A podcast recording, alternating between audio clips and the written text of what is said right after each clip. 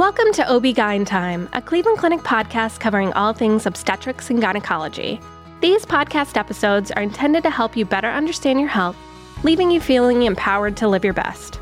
We hope you enjoy today's episode.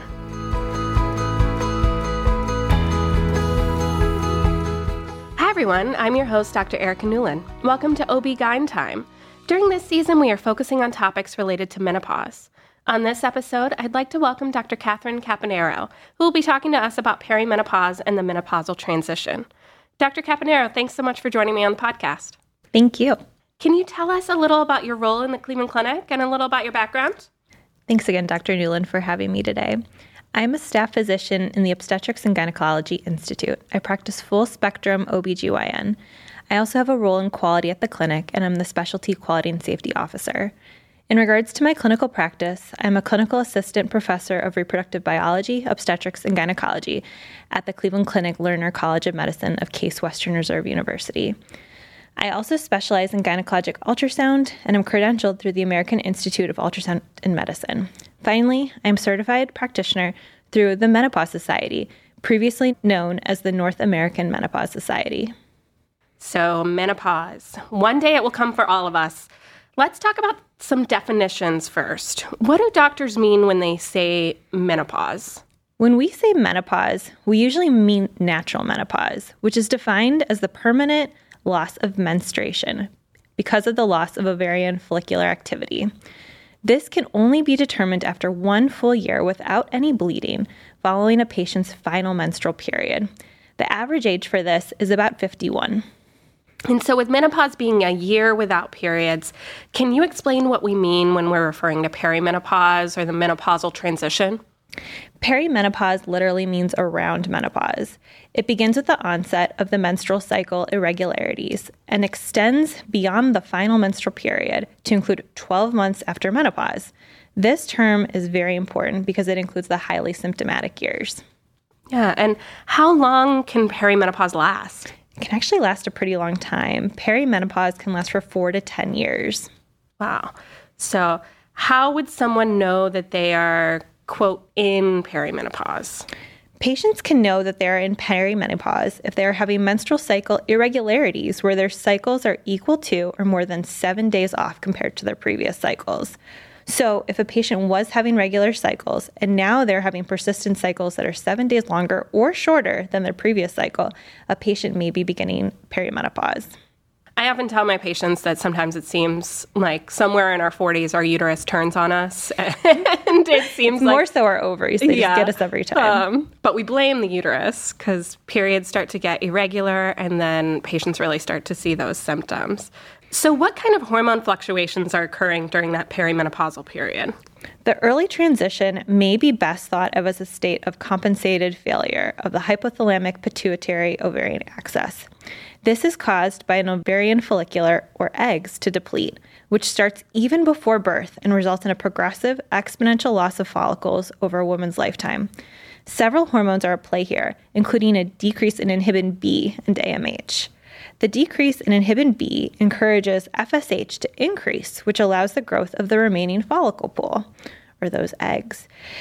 The decrease in AMH works similarly as well to encourage the remaining follicles to be released. In the early menopause transition, women do not consistently have low estradiol levels. Also, FSH and follicular phase estradiol are only occasionally elevated based on exactly where a patient is in their cycle. And you mentioned briefly earlier changes in periods, changes in cycles. What might someone in perimenopause typically expect from their period? As we earlier discussed, when patients' cycles are consistently off by at least 7 days, we consider this to be a part of the early transition. The late transition is marked by not having periods for at least 60 days.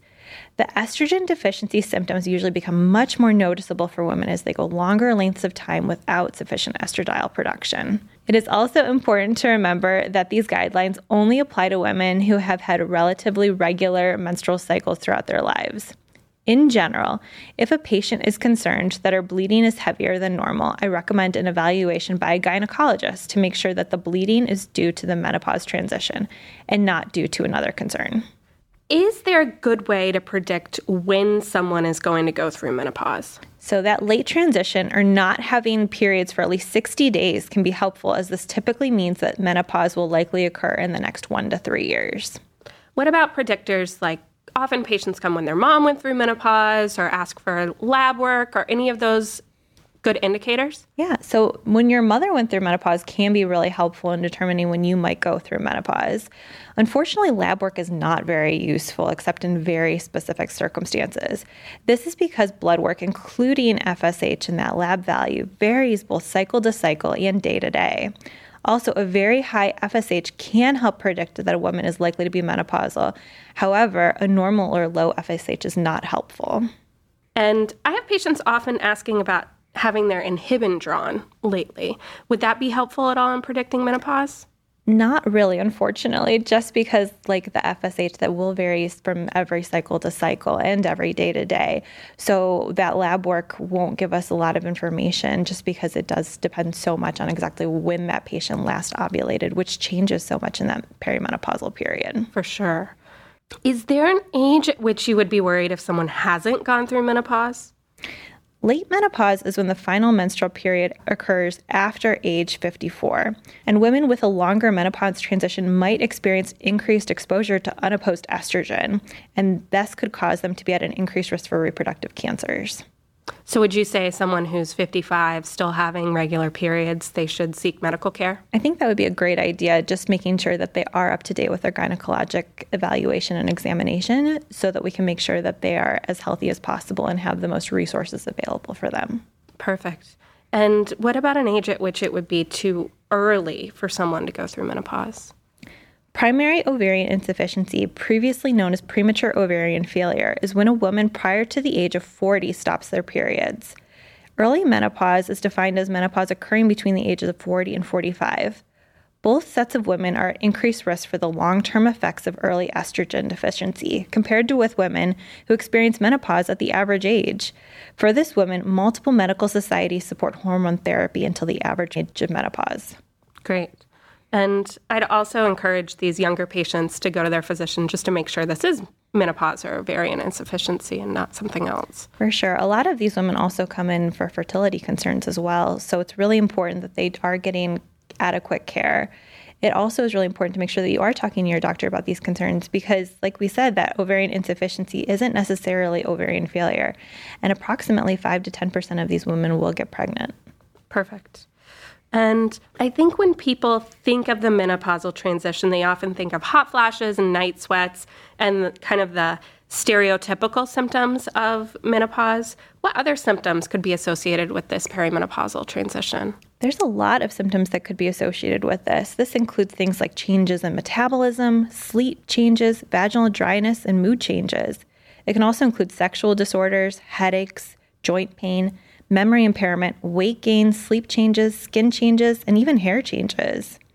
And at what point would you recommend someone seek medical care for these symptoms? I always recommend that patients seek care if they're having symptoms that are concerning to them or are negatively impacting their life. Modern medicine has allowed for women to improve the quality of their life, and just because these symptoms may naturally be occurring does not mean that women have to suffer in silence. Perfect. And then we'll talk more in detail about symptom management and hormones or non-hormonal therapy in future episodes, but generally, what do you recommend for patients that may be having a hard time with these symptoms? I recommend that patients discuss their options with their physician. Some women do benefit from systemic hormone therapy, while others may benefit from vaginal estrogen, pelvic floor physical therapy, or even something like an antidepressant. What other health concerns are there for someone who's postmenopausal? Postmenopausal women are at increased risk for cardiovascular disease or heart disease, along with osteoporosis or bone disease. Postmenopausal women are also at increased risk for cancers, including breast and uterine cancer. Like we discussed earlier, menopause does put patients at risk for other health concerns. It is important for patients to discuss their concerns with their healthcare team so that patients can get the best possible treatments to help prolong their life and improve the quality of their life. Great. And can you speak briefly in what it means to be NAM-certified or kind of the menopausal society? Yeah. So with becoming certified through NAMS, which is now called, again, the Menopause Society with a recent name change, It helps that you know that your provider is giving you the most accurate and up-to-date information. When I took the test, you have to take a test over a pretty intensive textbook, and you also need to have enough certification through the CME program to make sure that you know what you're talking about and are able to give accurate and up-to-date advice that has been well-studied to make sure that your patients are getting the best care possible. I think a lot of general OBGYN practitioners practice menopause care, but potentially if someone isn't getting the answers that they need, they could seek out someone who is Menopausal Society certified or potentially start there. It's a great idea. And then, like, a lot of OBGYNs do have really great background, but it is something that a lot of residency programs and people that just graduated don't have necessarily the same education and training just based off of patient population. So making sure that your provider is menopause certified, especially if you have more questions that your provider might not be able to answer for you, is really helpful to get you the answers that you need. For sure.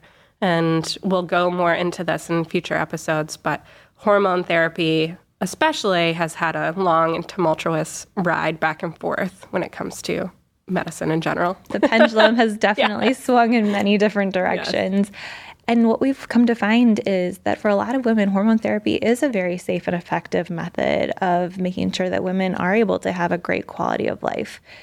Knowing when to prescribe hormone replacement therapy and when it might be something else is really important, and making sure that your provider can kind of help to guide you on that decision can also be really important. Great. Well, thanks so much, Dr. Caponero. Anything you'd like to add? No, thank you so much for the time today. And we all really need to talk more about menopause. It's something that if you're lucky as a woman, you'll go through, and making sure that you have this accurate and up-to-date information is really important for your health and for the health of all of our society. Great. Thanks so much. Thank you. Thank you for listening to this episode of OB/Gyn Time. We hope you enjoyed the podcast. To make sure you never miss an episode, subscribe wherever you get your podcast or visit clevelandclinic.org/OB/Gyn Time.